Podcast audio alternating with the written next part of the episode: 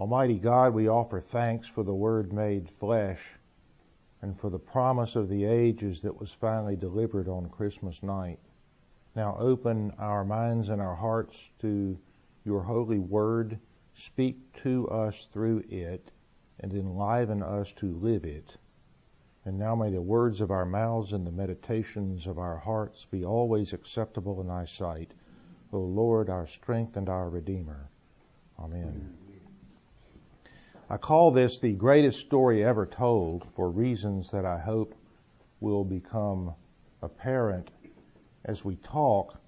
I had spoken a week or two ago that the reading the ninth lesson from Lessons and Carols at King's College, Cambridge, stops short of where I think the reading really ought to go to wring all of the theology out of John's prologue. It stops at verse 14.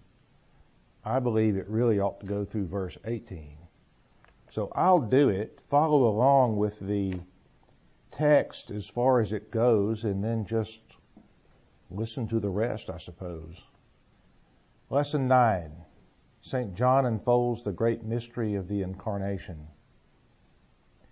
In the beginning was the Word, and the Word was with God, and the Word was God. The same was in the beginning with God.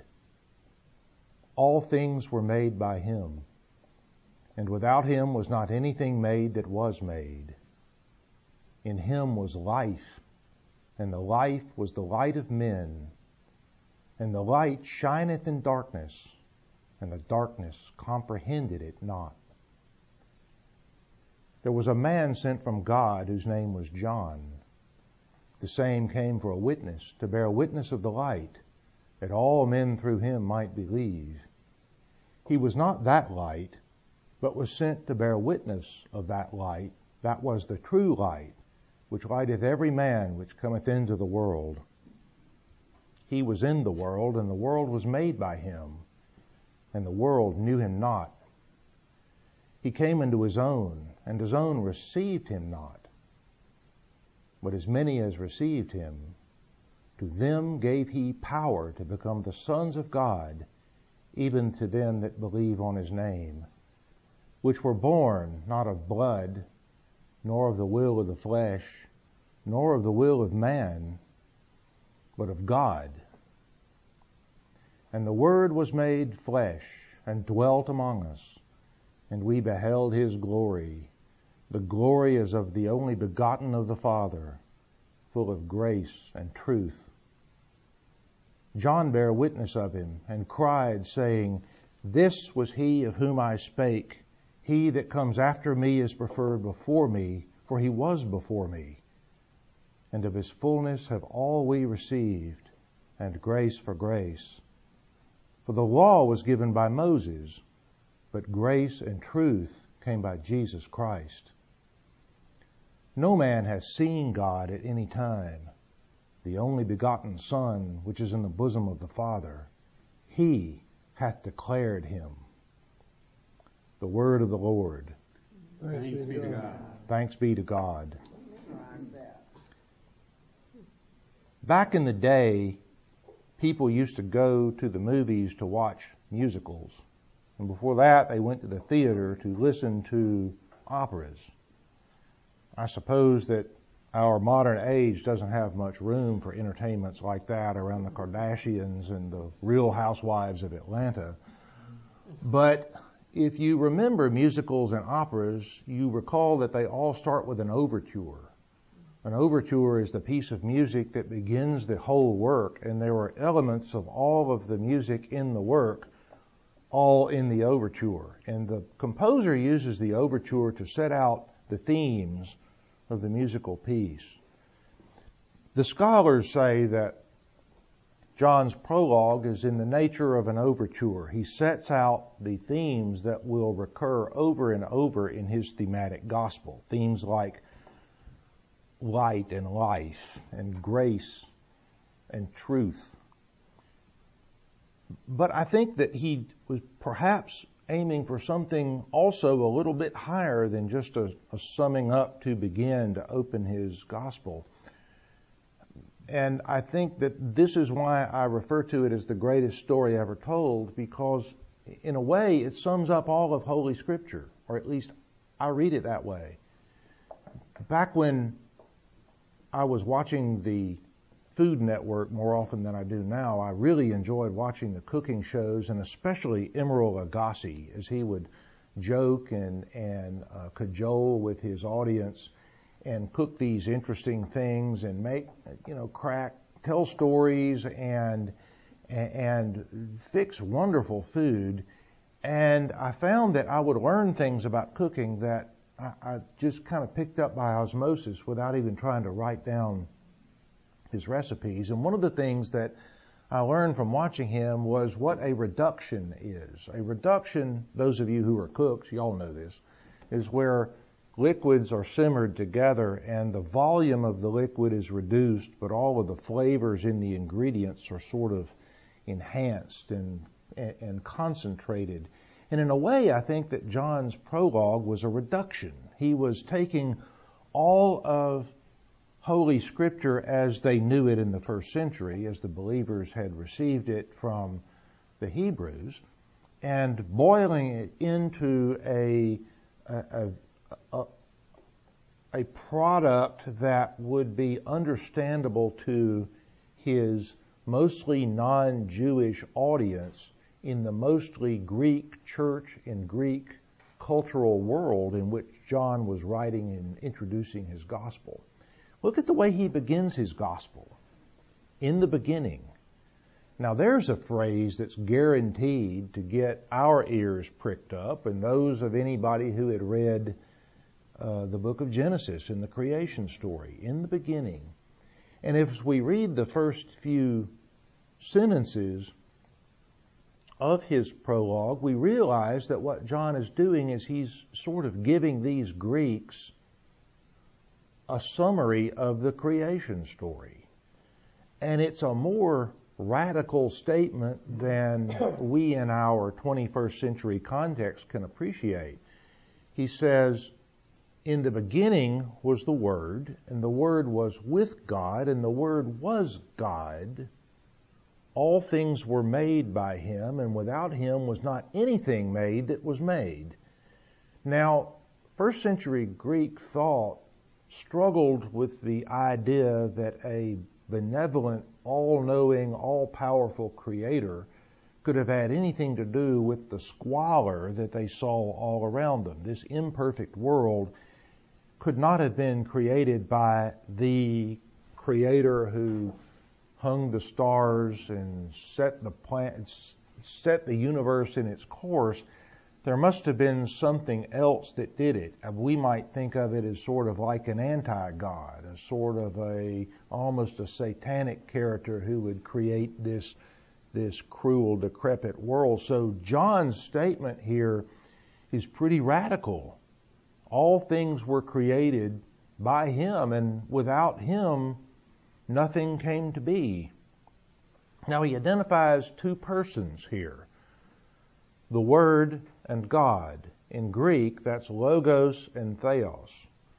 Now, logos is one of those Greek words that, like an onion, has lots of layers. On the most outside, the most literal layer, word is just what we take it to mean. It is the you know, the symbol on the page or the spoken sounds that blend vowel sounds and consonant sounds together and they stand for an idea or a thing or something concrete. But on a more theological, philosophical level, word, logos, had come to mean for Greek thinkers something like the mind of God. If you want to if you want to summarize it in one English word, it might be reason, the ultimate reason, which to the Greeks was the mind of the Creator God. So John was laying out for them that this reason, this mind of God was the Creator, and they were the same. So we get a little bit of our first introduction to the Trinity if we have no other frame of reference to understand it except what John is laying out. The Word was with God, and the Word was God. Look also at the way he um, he sets his next few sentences. In him was life, and the life was the light of men. And then he writes about light. There's that light thing again. Now, remember two weeks ago we read from Isaiah the people who walked in darkness have seen a great light. Those who dwell in the land of the shadow of death, on them hath the light shined. It's very Greek to think of the world in this binary uh, frame of reference, good and evil, light and darkness. It's not just Greek, but it was it was something that was almost fundamental to Greek thought. And so for John to take this idea from Isaiah that the squalor in which we live is darkness, but here comes the light. And that was, he writes here, the true light. The light which lights which is coming into the world lights everybody in the world. This is the Word. The Word is life, and the life is the light of all men. And that, again, is a,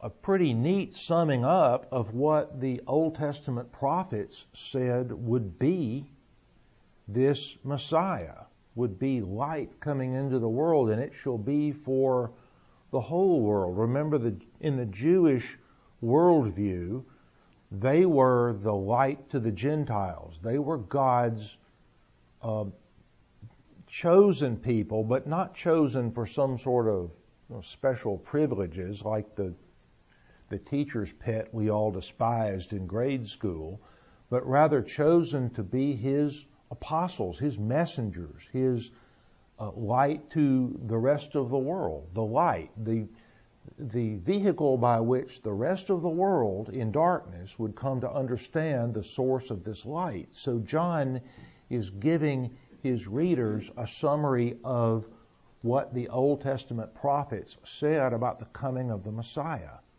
was coming into the world and would light all of the world. Now notice this reference to John a man sent from God whose name was John. He came for a witness to bear witness of the light. Now remember, in John's gospel, he's going to start with John the Baptist preaching in the wilderness. But not only in John's gospel, we see John the Baptist, and what was it he was saying? He was quoting from the Old Testament prophets, the voice of one crying out in the wilderness, make straight the way of the Lord. And Jesus himself said that John the Baptist, the one who came before him, was the greatest of all the prophets. There was no Old Testament prophet greater than the one who was the herald, who said, Make straight the way of the Lord the one who comes after me, whose sandals I am not worthy to untie, was the greatest of all of the prophets. Now he makes clear that there is um, there is no way that his readers should understand that John the Baptist was the light. He was not that light, but was sent to bear witness of that light. Those of you who were with us in the in the study of the book of Acts, remember that St. Paul found in Asia a church that knew only John the Baptist, did not know anything about this Christ, and so Paul had to make known to them that John the Baptist was only the herald. They thought John was the Messiah. Well, there were lots of people in the early church who thought John was the Messiah. And here John the the evangelist, John the gospel writer is setting them straight. He was not that light, but was sent to bear witness of that light, the true light, the light that's coming into the world and will illuminate all of the world and will and will light up the people who walk in darkness. They will see this light and they will be they will be illuminated. That light thing again is something that is common in the Old Testament prophets and which is a recurring theme in John's Gospel. We've said it before. Remember that when Nicodemus comes to see Jesus in the third chapter of John, it's night. When Judas leaves the upper room to go and betray Christ to the authorities, John adds the little detail, and it was night.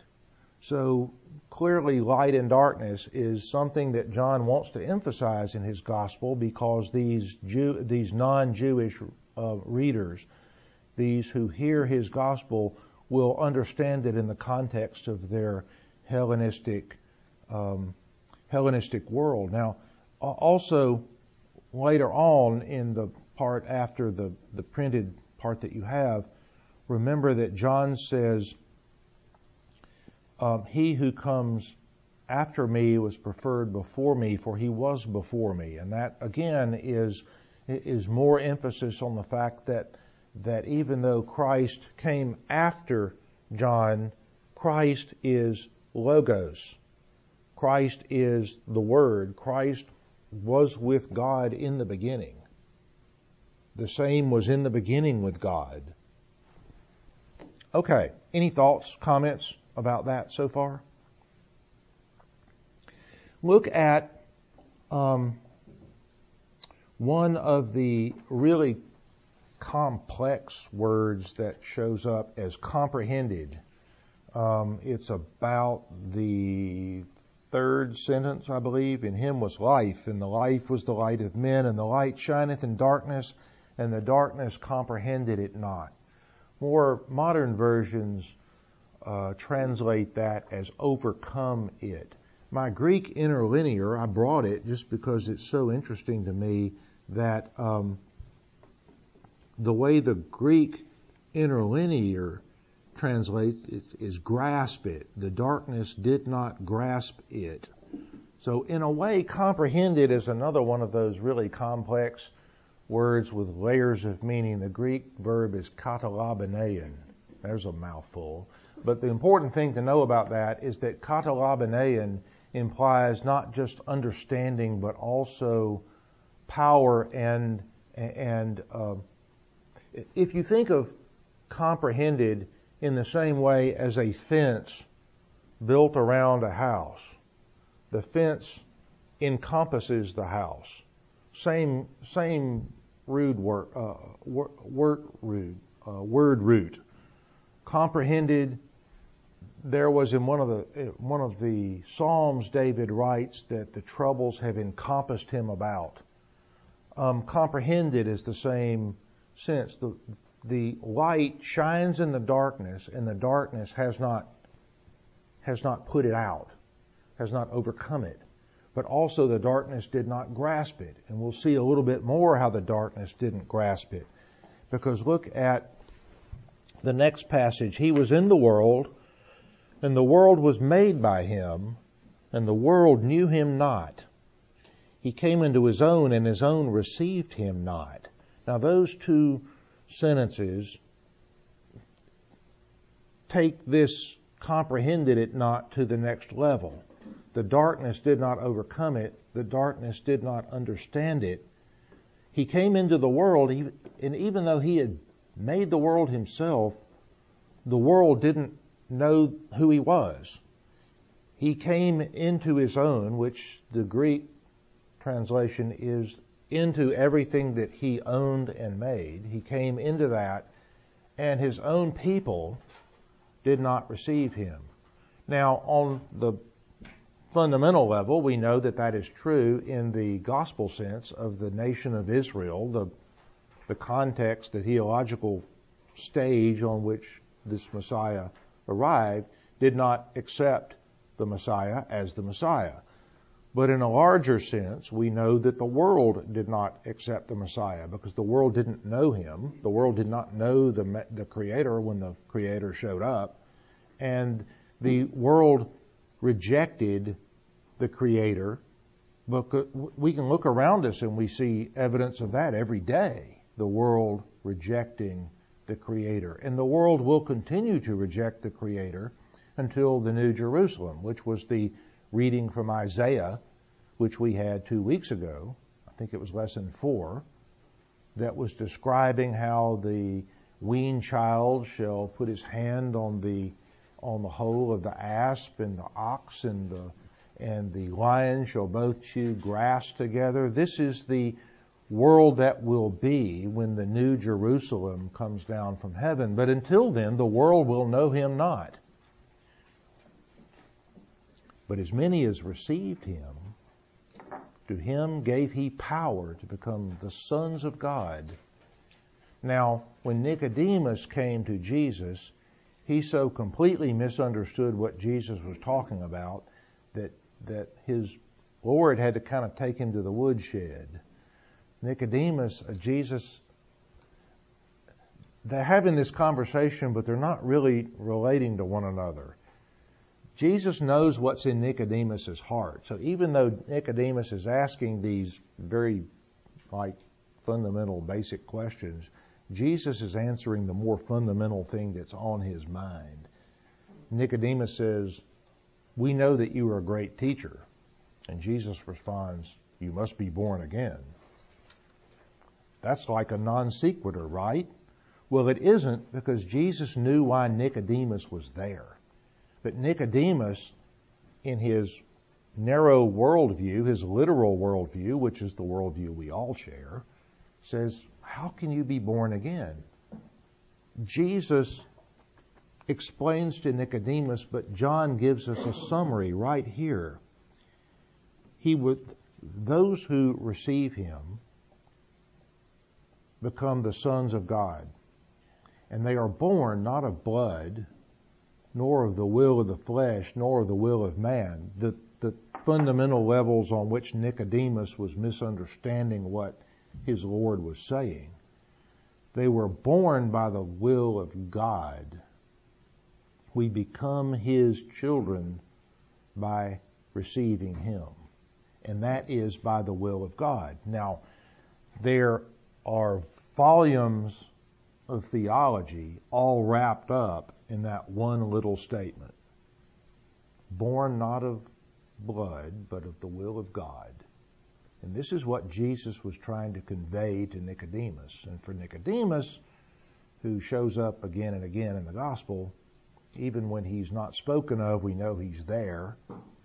For Nicodemus, it's a lifetime study to understand it. But there it is. We are not born sons of God. Don't ever let worldly wise man tell you that. We are not children of God. We are children of wrath, but we become children of God by receiving Him who came into the world to, uh, to light up the whole world. And the Word was made flesh and dwelt among us. And we beheld his glory. The glory is of the only begotten of the Father, full of grace and truth. Grace and truth we'll come back to in a minute. But I want to focus on two things. The Word was made flesh. Now, this is perhaps the most radical statement that John makes in his prologue for a Greek reading audience. It's radical enough that he says that the Word was with God and the Word created this universe. Everything that was created was created by this Creator God. Even this squalid existence that we know. But for John to then say that the mind of God, reason, logos, became human flesh, this corruptible, nasty, bottom dwelling flesh that we inhabit, the word of the, the, the, the, mind of God became one of us. He dwelt among us. Now look at the word dwelt among us. In the interlinear, it says,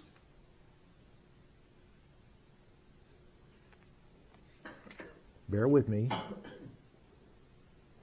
verse 14, And the Word became flesh and tabernacled among us. That's a strange verb. Tabernacled.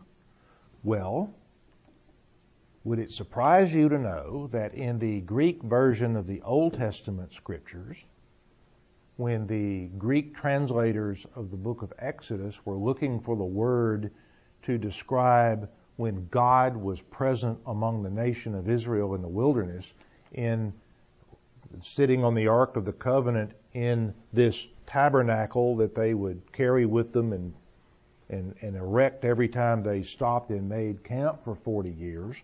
God was present among them. It's the same verb. The same verb in Greek that is, that describes the presence of God among the people of Israel during the Exodus. Everything in the Old Testament is a foreshadowing of what's going to come to pass in the New.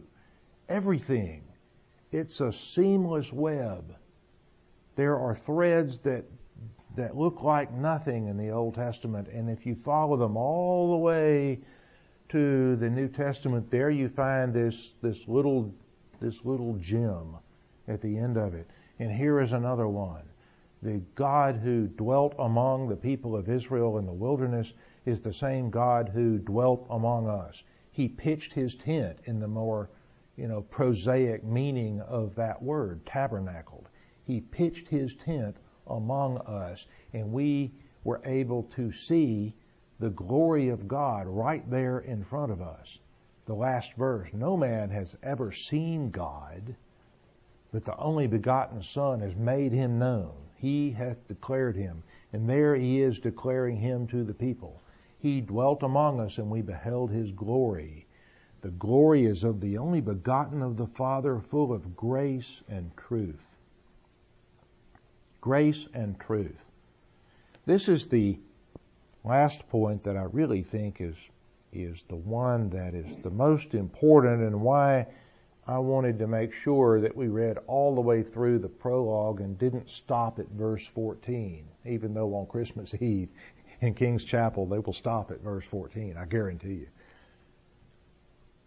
Grace and truth. You've heard this from the pulpit many times, so don't don't thank me for it. I, I learned it just as you did. The law was given by Moses. There's some Old Testament for you. But grace and truth came by Jesus Christ. That doesn't mean that Jesus Christ or the grace and truth from Jesus Christ is superior to the law from Moses. All three are necessary. The law came from Moses. Without the law, we don't have a yardstick without the law, we don't really accept in our hearts, which were created in God's image, we don't really have a way for understanding the difference between what God wishes and what God does not wish. But thanks to the law, which was a great gift, we have a code to follow. We have, and you know, for lawyers like me, the answer to every question from a client is, well, what does the law say? Where is the standard that we have to meet in order to conform our conduct to the law? Well, that was the Jewish approach to to their relationship with God. The great gift to the Jews was God's law, which says, this is my standard. But if law is all we have, we miss a very important point. We miss the fact that we can't keep it. Because, as I talk to my clients, I say, well, here's the legal standard, and if you're doing that, then you are, I don't use the word righteous, but that's really what I'm saying. You were good in the eyes of the law. You conform to the law. Well, if all we have is the law, we look at ourselves and we think like the like the audience on the listening to the Sermon on the Mount. We think, well, you know, I've never committed adultery and I've never committed murder. And to the best of my ability, except when, you know, the weather's really nice, I remember the Sabbath day and I keep it holy. And even when I'm even when I'm at the lake or on the golf course, I'm keeping it holy because I'm thinking about God and I'm enjoying His creation. And I do honor my mother and my father. And, you know, that, that fella down the street doesn't really. I've, I've never seen him have his mother or his father over to his house, but I do. If that's all we've got, if all we have is the law, it's very easy for us to compare our keeping of the law against the keeping of the law of everybody else.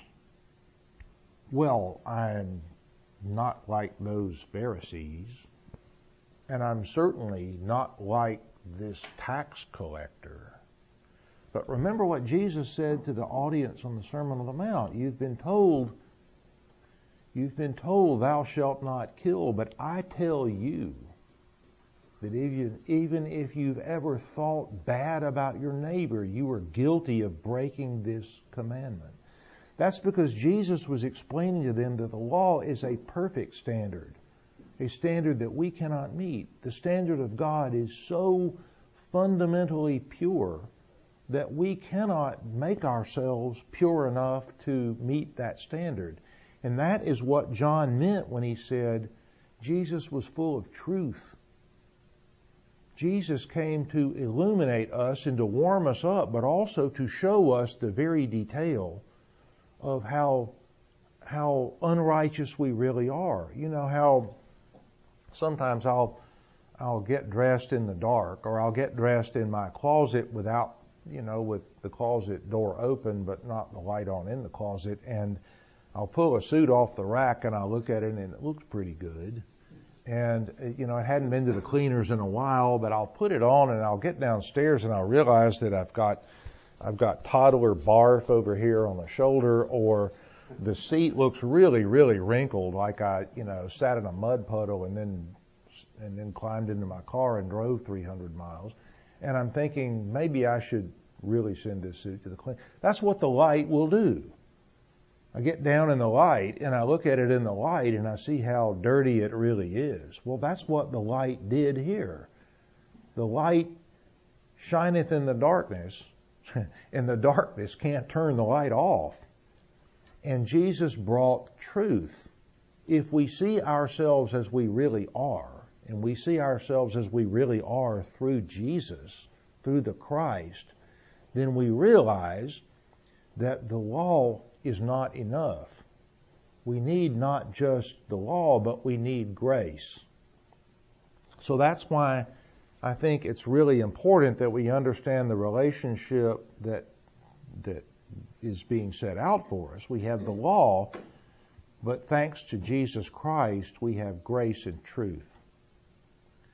So we finish with the thought that because of truth, we realize our need, and because of grace, we have that need met. And I think that there can be no greater good news at the, at the time of Christmas than Emmanuel.